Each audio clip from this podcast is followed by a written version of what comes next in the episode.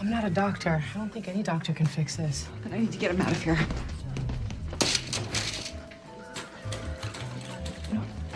Those cops are here from. I need to report this. The cops have it wrong. He is a good man. He just got used by an evil prick. This evil prick the one who put a shotgun to his head? No, that was me, and I didn't have a choice. Okay, I'm done. I did have a choice, and I chose to survive. You know, moving him might kill him. Leaving him here will expose him.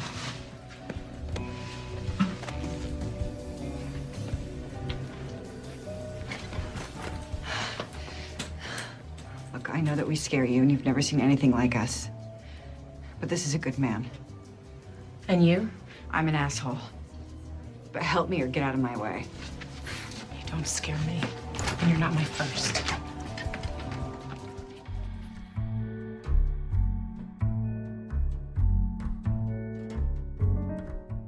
This is Panels to Pixels, uh, Jessica Jones review, episode 13.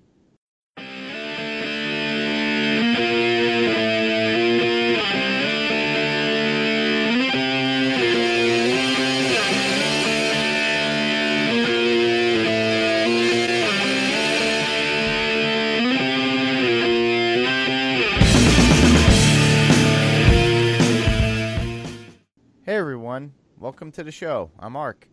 I'm Steve. And uh, we're talking about Jessica Jones, season one, episode 13, aka Smile. AKA Smile. We finally made it. We're at the last episode of the of the first season. Uh, everything finally comes to a head, sort of, and uh, it's uh, you know this that last episode ended with such a bang. Um, well, I guess it was actually two episodes ago with the explosion, and then we have a gunshot at the end of the last episode, and so this one starts with Jessica because she's just did this point blank shot to the face uh, or under the chin, I guess is what we we find out of uh, of Luke. She's bringing him to a hospital, uh, and they can't help him. the The nurse is breaking the needles on his arm, and the doctor's yelling at him. And uh, then we meet the familiar face of Claire, who is our our kind of guiding. Um, this, we meet we meet up with Claire, who's kind of our guiding one of our guiding uh, characters through the Netflix Marvel uh, Marvel universe, the NMU, so to speak, and. Uh, um, she's the working in the hospital there, and she sees Luke, and she realizes what he is, and so she's trying to help.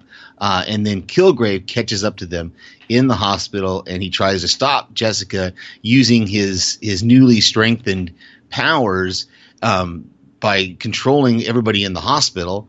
Um, and then later on in the episode, he gets even stronger, and uh, Jessica searches for him. There, she finally finds him. Uh, Claire and Malcolm they take care of Luke, and then Jessica has her final confrontation with with Kilgrave. And uh, when we get into our top five, I've got some some thoughts about that. But uh, um, did I miss anything there? We covered pretty much got it all. I, I, I didn't talk about the incident in uh, with the the couple and uh, Kilgrave's father, but I think we're going to get into that in our top five. Yeah, uh, we'll actually get into that top five right about now. And then there's the matter of your bill. Well, why don't you go ahead and start with yours? The hospital scene in the beginning with Jessica and Claire. Claire helping Jessica and Luke get out with Luke unconscious. Now, uh, it's like we all know Claire from Luke Cage and you know Daredevil and everything else, but obviously, if people have not watched the show, they're actually seeing Claire for the first time, and mm-hmm. they're they're just watching this new show. But uh, she kind of gives some subtle information about she's seen this before. Yeah, uh, I thought it was great that she doesn't even blink, or she kind of blinks a little bit when Jessica picks Luke up and puts him in the chair, and she's just like, "Okay, you're one of those too." you know, uh, that was so that that scene was so, and I don't know how they did it, uh, CGI or whatever, but it was pretty cool to see her. You can see her skinny little arms underneath his gigantic body and she's lifting him up and putting him in the wheelchair. I thought that was a that was a great little scene. They're pushing him out, and I missed the the first time I actually watched uh, that the, the episode.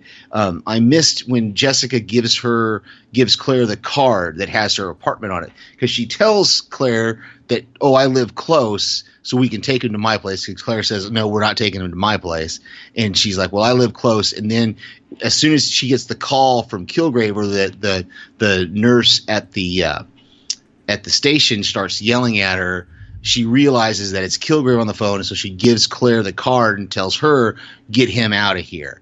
And so then Claire leaves with Luke because uh, she realizes that Kilgrave, uh, and this kind of goes right into my number five, which was that hosp- the, the part of the hospital scene after that when Luke and Claire leave. That that that was tense, man when she's uh, he's over the loudspeaker and he's got control of the TVs and he's showing everybody her picture and he's controlling them through the PA system.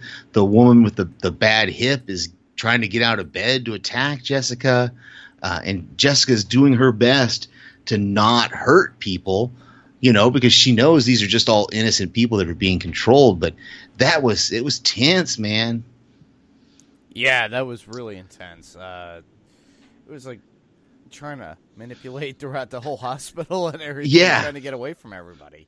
Yeah, and then and she just kind of finally just is able to push her way through and and get out, which I thought was was kind of interesting because again now all those people are um are they still is it still in their heads to go after her or is it you know once he left the hospital did it kind of break but uh um I know we, we talked a little bit before we started uh, started this about the whole phone thing, and I'm still confused about what she did because I mean I know like in certain businesses you can forward a phone to your cell phone, but I've never seen somebody be able to do it when it's not in the same network. Like in where I work, I can transfer a call from one uh, from one phone to another, but I can't transfer a call to a cell phone without without some sort of manipulation going on there. And so that that whole thing was it kind of took me out of it a little bit,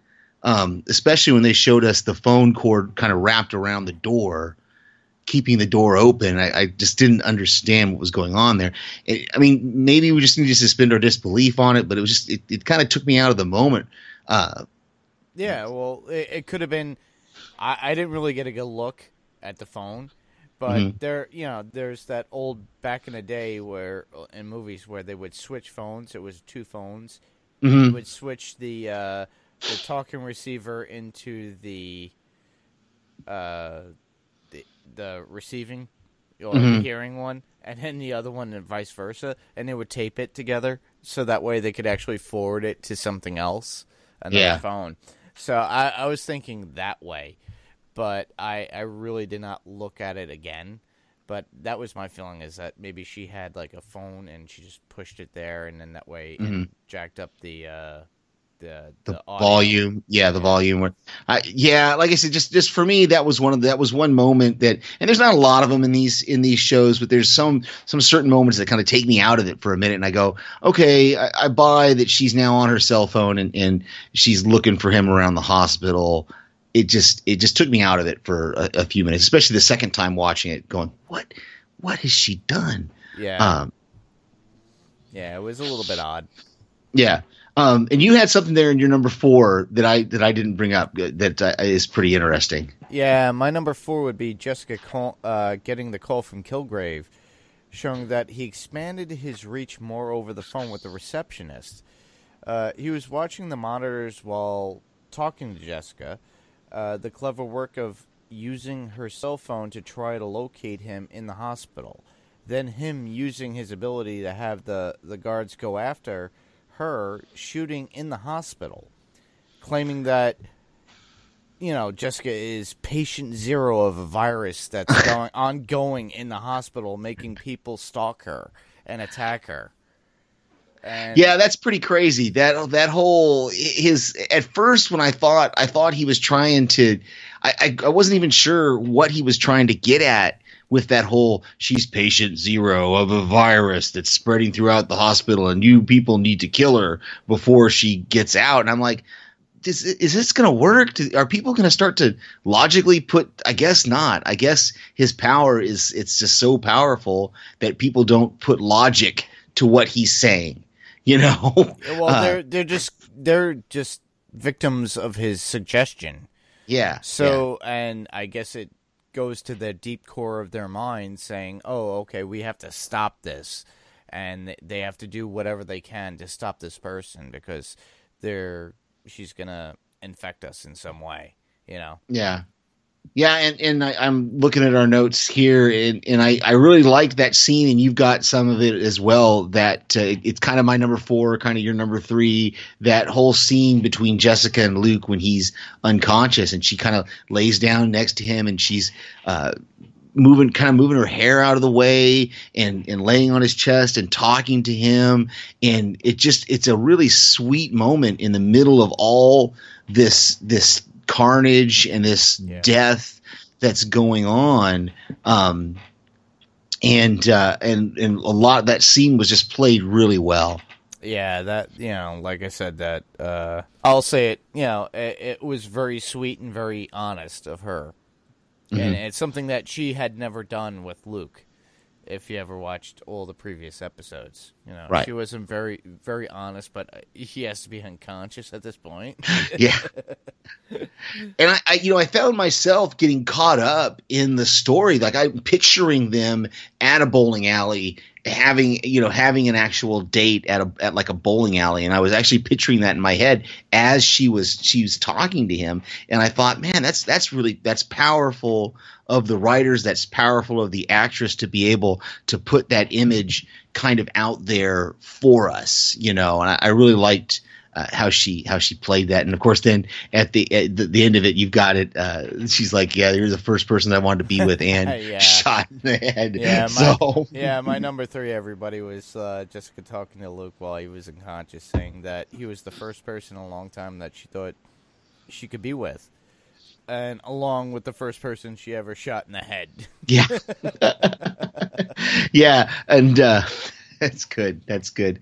Um, yeah, and and not to get too spoilery, but I it's it's I watched a little bit of the first episode of Luke Cage, and they talk quite a bit about that uh, about the the shotgun to the head uh, kind of thing, and so it was interesting that they did that callback. Um, my uh, my number three is uh, that that moment when when Claire's in in uh, Jessica's apartment and she's talking on the phone. She's trying to get her the hospital to let her take a sick day or whatever. And Malcolm sees her through the window, and then they start to talk to each other. And they have this whole conversation about how uh, he wants to be a social worker and how they're not special, but they keep getting caught up into special, into with these special people. Yeah, special abilities, and yeah. everybody knows who they are. Yeah, and I, I, it really was a, an interesting conversation between the two of them. And there, there's that moment when uh, Malcolm says something about, "Are you are you like a sidekick?" And and she's like, "No, I'm nobody's sidekick." um, so I thought that was that was kind of a cool little moment, and uh, uh, you know, it's it's it's cool because then when you when you fast forward to the end of the episode, when we get to see Malcolm is there with Jessica, uh, and he starts fielding the calls, so he's kind of starting to to get into involved in that way to yeah. where he's like, well, I want to help people. I am helping people, and Claire's like, yeah, I'm I want to do this, I want to do that, and uh, it was it was a really good again another one of those just a, a testament to the to the writers and to the actors that you have these two normal, basically normal people who are caught up in this extraordinary circumstance. And uh, I love how uh, how Malcolm used the same term that uh, that Jessica used when she when he talked about Kilgrave. He said, "Oh yeah, evil prick." Um, so I thought that was that was kind of cool that Claire kind of got that confirmation that if she was even if she was questioning in her mind uh, Jessica's uh, what Jessica's description of his powers were. Now she's got someone else who's a normal person who's kind of, um, you know, confirming that. In fact, I have uh, down where we had the quotes, I had the uh, uh, the quote when well, it's when Jessica is actually talking to to Claire. So we'll get to that Uh, but there's a, it's just a really good. Again, it's a testament to the writers and the actors that they're able to portray these these people in these ordinary people in these extraordinary uh, circumstances. Yeah. Uh, that will lead me to my number 2 Mhm. Yeah, it was Kilgrave's Wasteland of Bodies, where he was manipulating his father to enhance his abilities. Uh, the father with no arms, and the guy stuffing the arms in the blender, Oh, and Yeah. so disturbing, especially the photos uh, uh, and and Albert waking up in the middle of it. And it's like, and he's saying to her, saying that he's stronger and that he would make Jessica kill. Yeah, that's another one of those moment that that the first time I was caught up in the story and, and I and I and I bought it. You know, in fact, the first time I watched it, I think I kind of skipped over it in my head that that part because it was just so unbelievable that he would still have the the presence of mind and the ability to even articulate at that point. Yeah. You know, we, and we don't know how long it's been, but it's been at least a, a, a few minutes that he's had his arms cut off, and uh, not, you know, they're, they're, they sh- blood should be spurting. You would think, Mm. and this guy's shoving his arm into the the the garbage disposal, the bl- whatever, and uh, uh, he suddenly is able to wake up and say and have a conversation, not just like a last words kind of thing, but it's almost like a conversation with with Jessica. That I'm like, so the second time watching it, that kind of took me out of it. But then there's that poignant moment, you know, where she pulls the the the photograph out of his pocket and she sees him and him and him and his wife and a young Kilgrave, you know, as as children uh, with their child, and she she kind of gets that realization that there was a, a time when this was a family, when this was a real family unit, and uh, that just got got destroyed. But uh, yeah, that was uh, again that was another one of those intense kind of things, and and uh, I like how at the end she circles back to that and tells Jeri to to go take care of that guy because he's going to be accused of, of of murder, you know. Um, so yeah, yeah, and that kind of brings me to my number two, which I think is kind of your number one uh, as well. Which uh, which for me, and I'm interested to see what your thoughts are on this because for me, the actual death of Kilgrave was a little, it was a little bit quick and it was a little little anticlimactic. She just kind of screws his, just breaks his neck, drops Yeah. his body on the ground. It's kind of like, but I guess there was a lot in that scene though that uh, that that led to that moment of of what she did. Yeah, there was a lot going on, definitely. You know, I, I I'll bring it up if you want. Yeah. Yeah, go ahead, because you had a whole lot more there in your number one than I did. Yeah. so, yeah, I guess we're at you know Kilgrave's death. Uh, the way he set up the ambush, but Jessica, along with her sister, were able to stop him. Using the people to kill themselves as a distraction did nothing. You know, he, he thought, oh, oh, just kill yourself, and his uh, little accent, and uh, but knowing that once she said "I love you" to her sister, the spell was broken kind of like has him in his grasp and and looks at her with a tear in her eye and says, you know, I love you. It breaks that spell. Kind of like what happened to Jessica, I guess, where she just kind of broke away from it and he didn't have control over her because something in her mind triggered. So something triggered and that was a trigger word for her sister. So Mhm. a- and she was you know, snapped out of it, and and the spell was broken, and she winds up being able to just pick Kilgrave up and snap his neck easily because he doesn't have a hold on her because Trish isn't there. She's she's not in his control anymore, and that was the person that she cared about. That's good. I, I didn't I didn't catch that, but I think you're right. I think it did. Uh, you know, because there's a callback there to earlier in the episode when when Jessica leaves Trish at the car and is going uh, is going into the, the building when she's going to, to when she ends up finding Kilgrave's father, and uh, Trish says, "Well, how am I going to know when you come out if you're if you're you or if you're being controlled?" And she she said, "We need to have a we need to have a code word like pickles or sardines or something." And Jessica says something I would never say like I love you. And then when she sends the text to Trish, she sends pickles, sardines, I love you, telling Trish that I'm not under his control. And so there at the end, I didn't catch that, but now that now that you've got me thinking about it, there is that moment when she looks at Trish when when Kilgrave says, "Tell me that you love me, uh, or that you're going to love me," something like that. And Tr- and Jessica looks past him to Trish and says, "I love you." And then Trish starts walking toward her. Mm-hmm. And I think you're right. I think that the the Kilgrave spell was broken at that point on Trish, and Jessica knew recognized that, so she knew I'm okay to go ahead and, and kill him now and so that's she picks him up and and it was interesting too because she really makes a point to keep his mouth shut the way she puts her hands on his head mm-hmm. uh, she's not going to let him have any chance to say something more to those people just before he dies or anything and then she of course twists his his neck and and, and kills him yeah. Um, yeah, what, uh, if you think about it, but this was Jessica's way of doing what Kilgrave has done to others with his powers mm-hmm. and her uh, to manipulate. So she sure. manipulated Kilgrave in some way, but he he did not know what she was under. Uh, that she wasn't under his spell.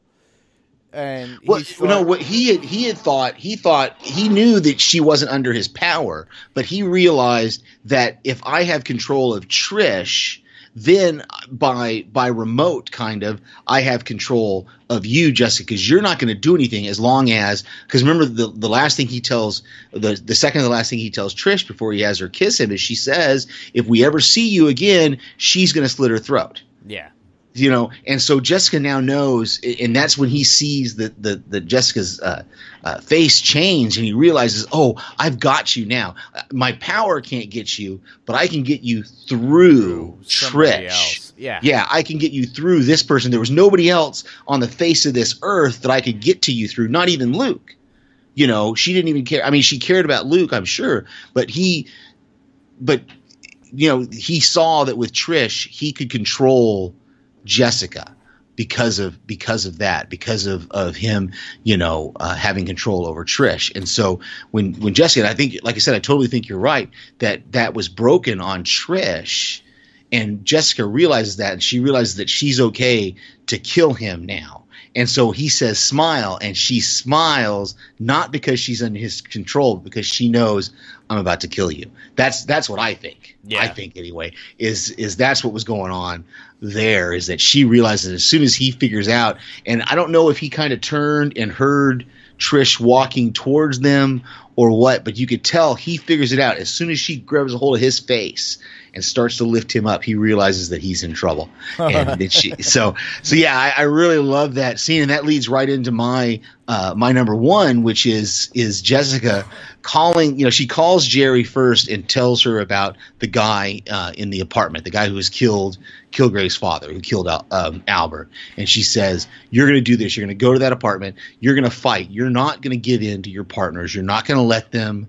Um, you know, bounce you out or whatever, force you out, as Jeri was saying, you know, because this truth about her manipulating this jury has now come out mm-hmm. apparently, and she and Jessica's like, no, you're going to fight because that's what you do, and then Jessica says, this doesn't make us even, but doing something good helps with the guilt or something to that effect. Uh, Jessica says to her, you know, it's just doing something good helps with the guilt. And so at the end there, my number one is Jeri and her her lawyer kind of lawyer speak there in the cops interrogation room where the cops are going to charge Jessica with murder and Jeri's like, "No, you're not cuz he maybe he compelled her to break his neck." And you can see that Jessica wants to protest but I'm sure off, you know, off screen, she's Jeri has told her, "You need to keep your mouth shut. Don't say anything, no matter what I say. You just sit there. You just just don't say anything. Let me do all the talking." and because you can see Jessica wants to protest when when she says she was um, when Jeri says, well, maybe she was compelled to do it, and then the the cops are like, no, we, that didn't happen. We have witnesses, and she's like, no, none of those people were drunk. Um, I've got whatever it was, a dozen cops that shot at an unarmed female in the train in the the station, you know, in the the port the port station there, and they're all going to testify that they were compelled by by this guy to do this. That all those people are going to be testify that they were compelled, and that's when when she you you see that Jessica kind of goes back down into herself when Jeri mentions that if I'd had these kind of witnesses for sl- the the Shlottman girl, I mm-hmm. could have gotten her out of it as well. But I didn't have those witnesses, but I have the witnesses for you. And so we have this now, we have this compelling argument that we're going to go, we can go in front of a jury and convince a jury that this, that this is what happened.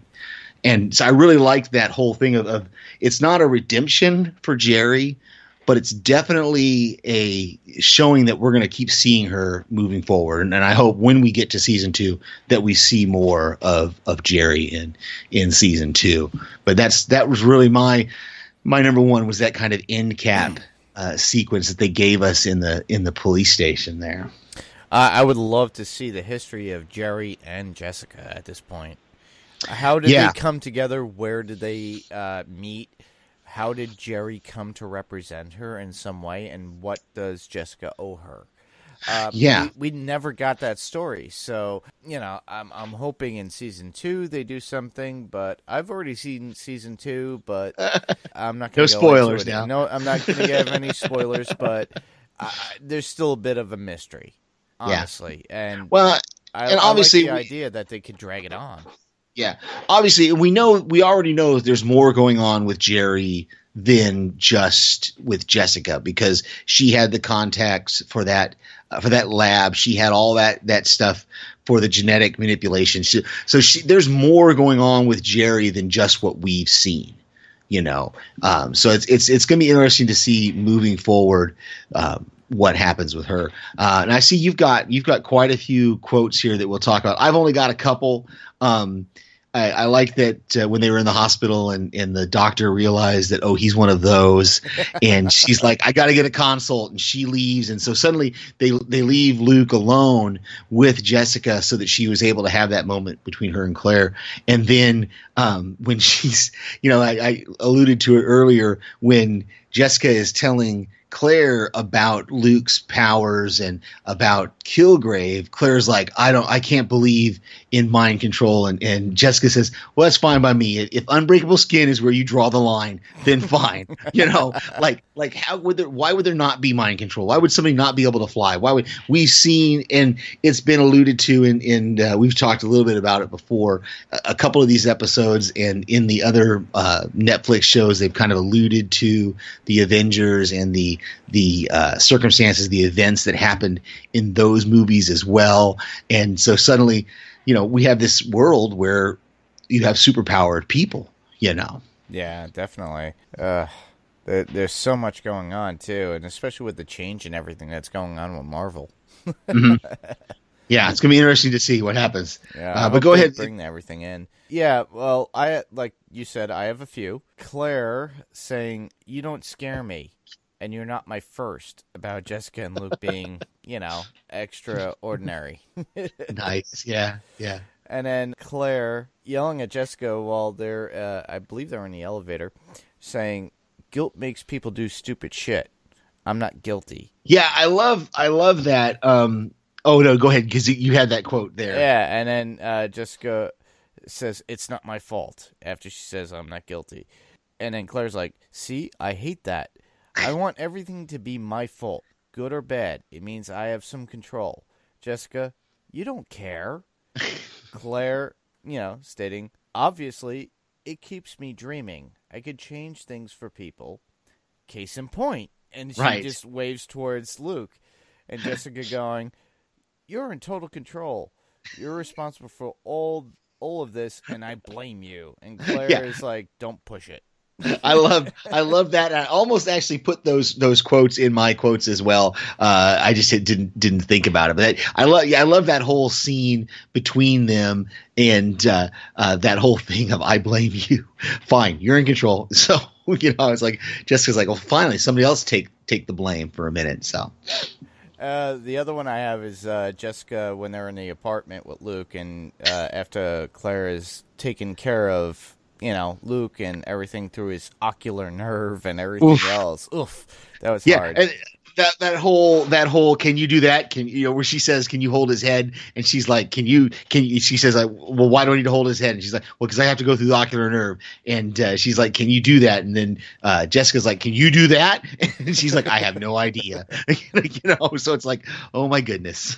yeah, and after that whole aftermath, Jessica goes, "Ah, you want a drink? I need a drink." And Claire's like, "It's five in the morning." my kind of woman. My kind of woman, right there. so, Uh, and then Claire, uh, another one from Claire saying, "Why would anyone call themselves Kilgrave? Why not Snuff Carcass?" now that was a classic. yeah, yeah. Um, a couple other just quick things. Um, I love that that whole. I, we already talked a little bit about that Jessica when she called Jeri, um, and then Trish. You know, before the end of the episode, Trish gets all those boxes from her mom uh, with the little note saying, "These are all the files I have, and there's more."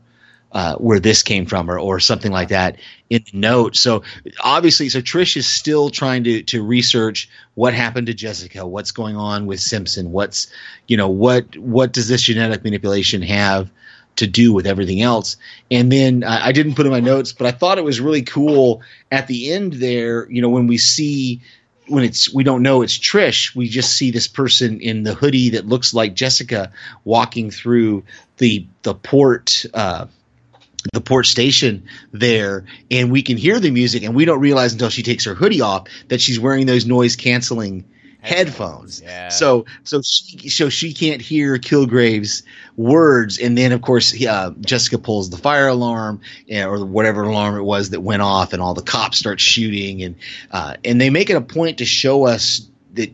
They keep every once in a while showing Trish with those headphones on, and then it's it's during if you notice it's it's during the little fight on the dock when she jumps in and tries to stop the people from killing uh, each other that her headphones get knocked off her head, and that then Kilgrave is able to control her. So I thought that was an interesting little little thing. We hadn't seen that in any of the previous episodes of somebody trying that something to block out Kilgrave's words, his power. You know. Yeah, yeah, that that was really cool.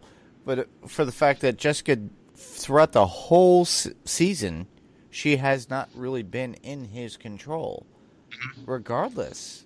Right. And even at the end, she didn't even need those headphones. Right. Well, you know, it wasn't. It was Trish. Well, no, I think Trish was. But oh, Trish was. Trish, Trish was the one with the headphones. Yeah, yeah. Trish was the one with the headphones on on her head, and that's that's what I was talking about. Was was when she jumps in there to try to pull the people off each other that Yeah. you see. They show that, but yeah, it, it was just really cool that that even even at the end there, and you you kind of mentioned this. Um, when Kilgrave talks about how his powers have been expanded and they're stronger, and uh, he says to Jessica, "You know, walk toward me," and she starts walking toward him, and he's like, "I know, I know you're faking it." And you know, he says, "Smile," and she does that fake smile, and he's like, "Yeah, I know, I know you're faking it. You can't, you can't fool me. I know." And it, it makes an interesting point that, well, obviously we'll never find out is whether Kilgrave could tell. And i guess i guess it would just be since jessica was the only person who couldn't who didn't uh, react to his power um, it, it wasn't a bad bluff. Even if he was didn't know for sure that he wasn't controlling her it wasn't a bad bluff to say look i know you're faking it. Then she finally had to stop and go yeah i'm faking it. Yeah, but, Um, but yeah, which shows us that she really didn't need the noise canceling headphones and blaring that music when he had all those guys coming after her in that area. Right You know, she right didn't really need that. So Right. it was her trying to bluff everything all the way through. right well no it wasn't she never had the headphones on She trish was always the No, no, no, jessica never had Yes, jessica she never did. had okay i'll have to go rewatch it You got to I don't- rewatch it, dude. I don't Uh, think so. I think it was just Trish was the only one that had the headphones on No, no, because they were blue. No, and they were Jessica on her had head. headphones when um, Okay. she went to confront him, and you hear all the music, Okay, I maybe I I'm just I'm and just she had her hoodie on. yeah, you know, that was Trish. That was Trish dressed up like like Jessica.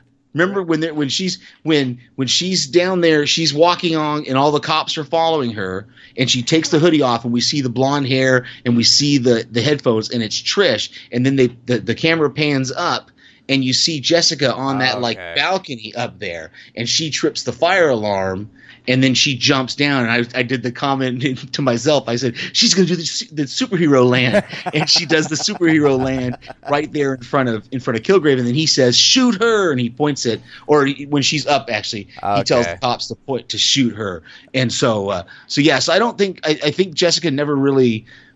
The headphones were just for Trish. Yeah, I, th- I think so. I, I could be wrong on that, but I'm pretty sure. Yeah, I think you're But- right. I, I only got to watch this one time. Right, After right, I yeah. watched it the the first time a couple of years ago. So Yeah. Yeah, no worries, no worries. But I'm, I'm going to be interested to see once when we get to season two. I, I want to kind of see if you know we're if we're going to see how much more of Malcolm we're going to see. I'm sure we are going to see more of Malcolm. Uh, I I don't know if we're going to see more of Robyn or not. Maybe kind of her story is kind of done. Um, we're hopefully we'll see more of Jeri.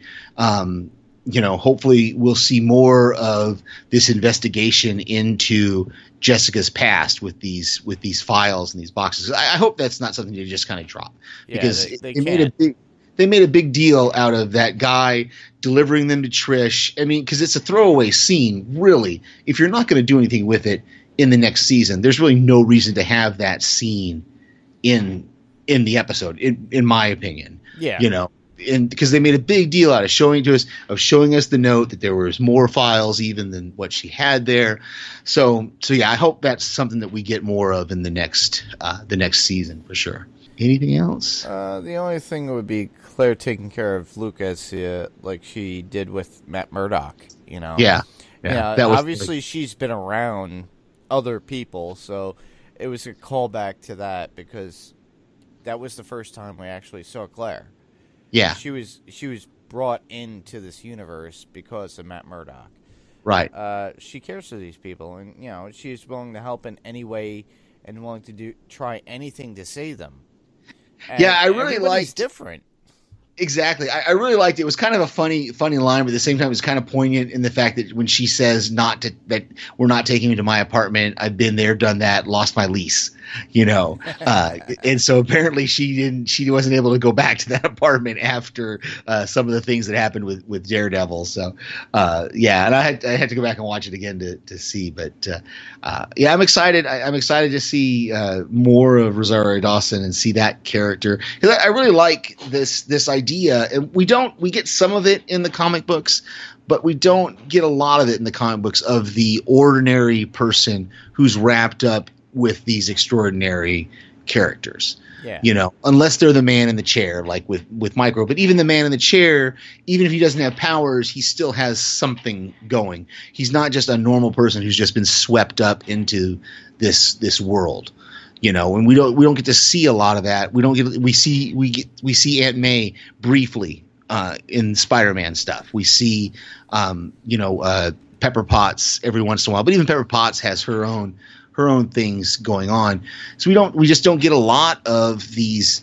common people swept up into and I, i'd like to see more of, of that of more people that we can relate to i Yeah. guess is- is a yeah, regular normal people mixed in with what's going on in these events. Uh, yeah, definitely Pepper Potts and definitely Micro and everybody else. Uh, even Claire, you know, she Mhm. she's you know not right now. She's spanned over like, jeez, Jessica Jones, Matt Murdock, Luke Cage. Iron and does she show up in defenders i haven't watched defenders but Yeah, uh, yeah, she's there too, and she helps out.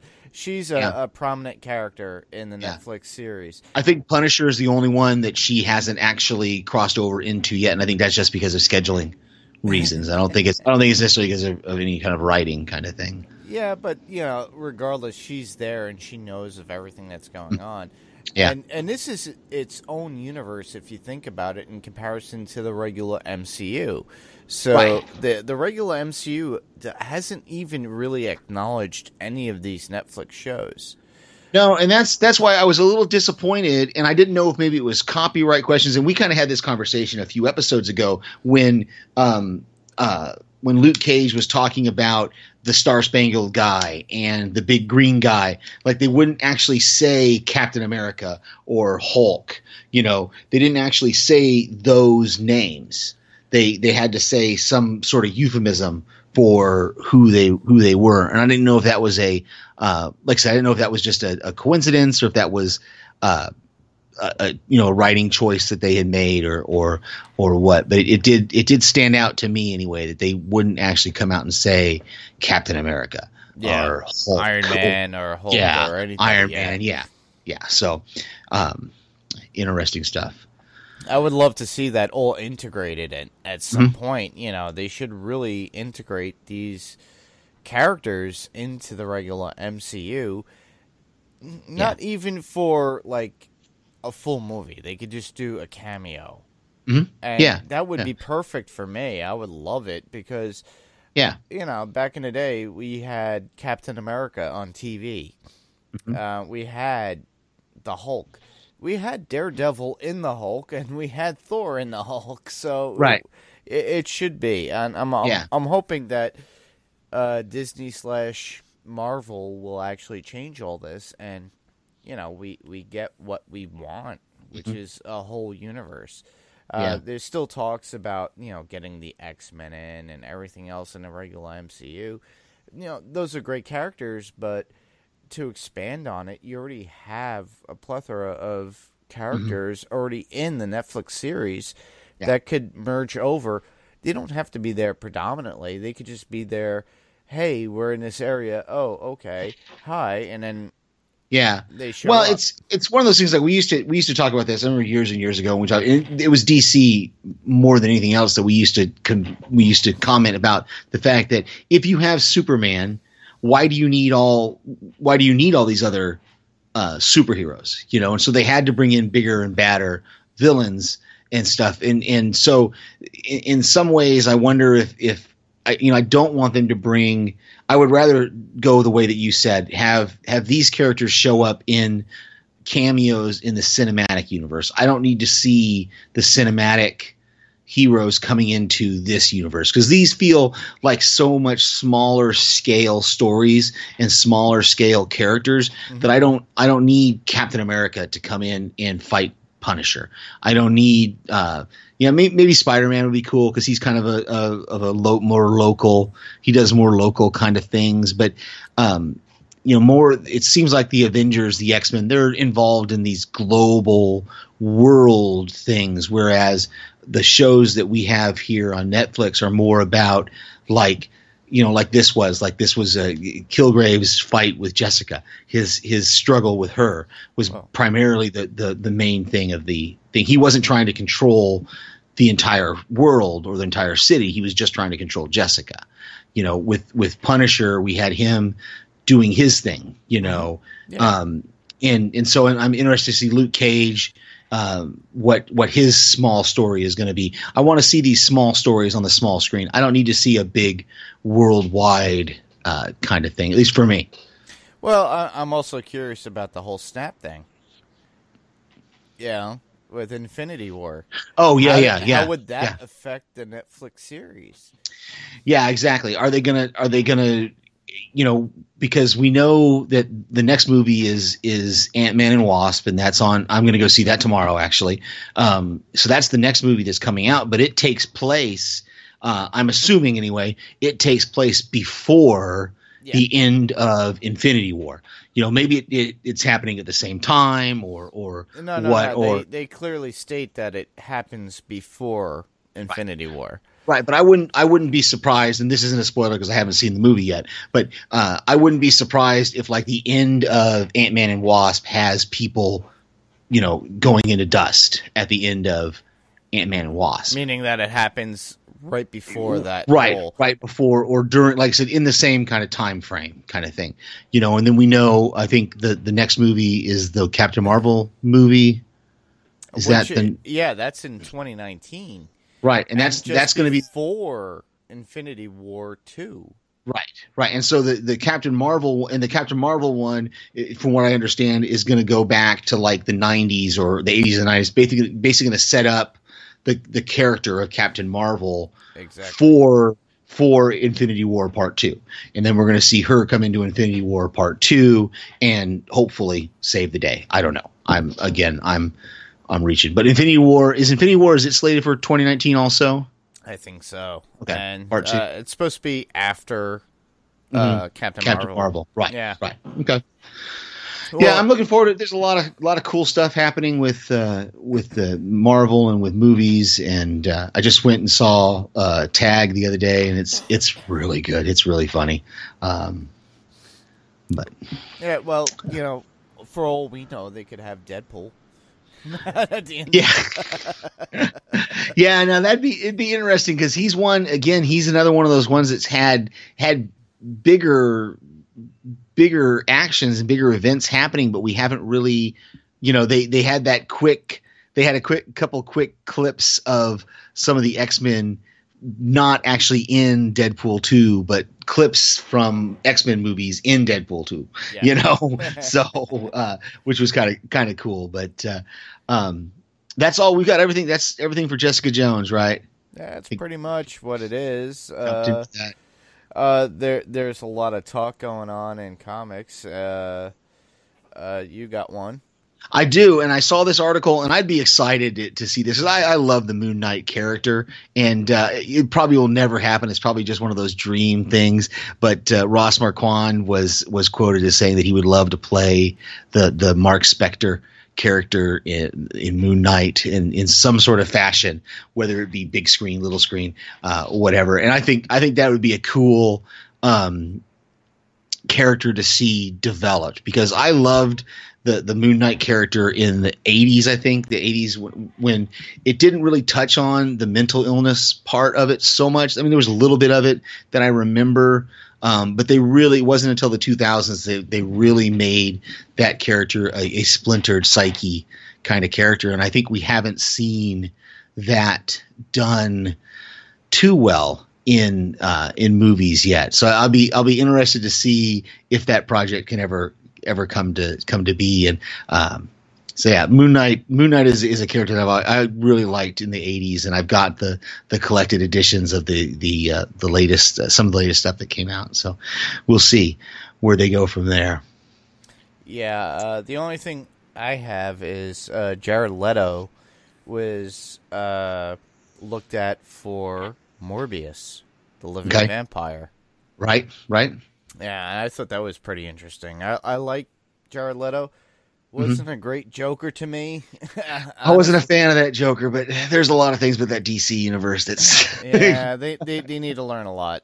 I, I, I love DC uh, the the DC stuff that comes out, and Ben and I always talk about it. And I, I liked uh, what was it, uh, Batman uh, Ninja, or uh, he was in Japan. the Lego, the Lego Batman. Oh no, no, No, no, okay. no, no. No, I know no, what you're talking about. No, I've no. seen it. Yeah, I've seen the, the, the Ninja Batman or, or Batman Ninja. I, I saw it in Best Buy. I think uh, uh, a, a couple weeks ago or something. I think I saw the Yeah, the discs or something. It. I wound up buying it on on uh, Steelbook because I really enjoyed it because it was classical Japanime, Right, Uh, and it right. had hold that it had that whole thing of uh, wow, like old big robots and everything Mhm. else in this little story, and it made sense in some way. It was kind of like you know.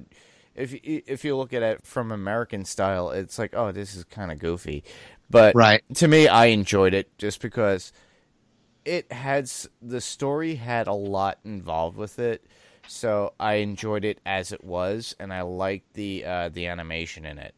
Very cool. Especially, you know, with all the Batman stuff. Now, mind you, I I'm predominantly Marvel, but I Mm-hmm. do like watching, you know, the Flash and Batman and all that stuff. And Right. uh, Ben Beck does his own thing with um, the DC universe when it comes to, uh, uh, you know, Yeah, yeah, podcast. You know, Right, I, I love yeah. that. You know, Yeah, and I just- love I- listening to Ben too. yeah. I just finished listening to uh, to him and, and Kristen do their latest Lost Revisited podcast. That was really good. That covered White Rabbit and House of the Rising Sun. Uh, really, really two good episodes, and I look forward to the next one. Should be in a couple of weeks, I think. So I've got to got to watch those and try to send them some feedback uh, in there. But they're doing a great. That's a great podcast. If anybody loves Lost, uh, jump on that on the rewatch uh, that they're doing. Yeah, jump on that stuff, everybody. Uh, listen to the Lost podcast. That's a uh, next level podcast slash podcastica uh, Mhm. compilation. Yeah, Uh, joint venture. It's a joint venture, just like Steve stated, and uh, you know, listen to it if you're a Lost fan. Uh, if you want to submit your theories and feedback, you can go to our Facebook page, which is www.facebook.com slash panels to pixels. And that's T-O spelled out, panels to pixels. And I noticed we, we've had quite a few more likes this, this week. We've got uh, uh, about 20, somewhere 20, 24 followers. So I think we're, Awesome. uh, we're we're getting we're getting better. Uh, and uh, you can email us at panels to pixels. Again, two is spelled out T O. One, the number one at gmail.com.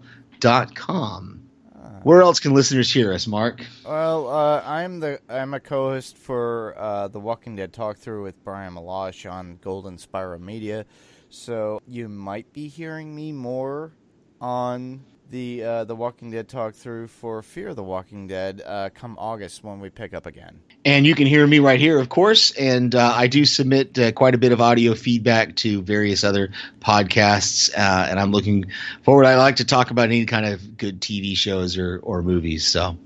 Yeah. So everybody out there, if anybody wants Steve, take him on. Come on, man. Spread the wealth. Spread Thank the you. love, man. You know, it's like, oh, I, I love Steve. He works well. He does great. He has great opinions, and he loves to research this stuff. So, you know, pick him up if you need to, and uh, that that's including uh, anybody out there for you know, Strange Indeed, uh, some of the you know, you know, the Next Level Podcast Network. Come on, come on, spread the love. Sounds good. So, uh, with that, thanks everybody for listening. I'm Mark, and I'm Steve. and this was Panels to Pixels. Good night, everybody. Good night.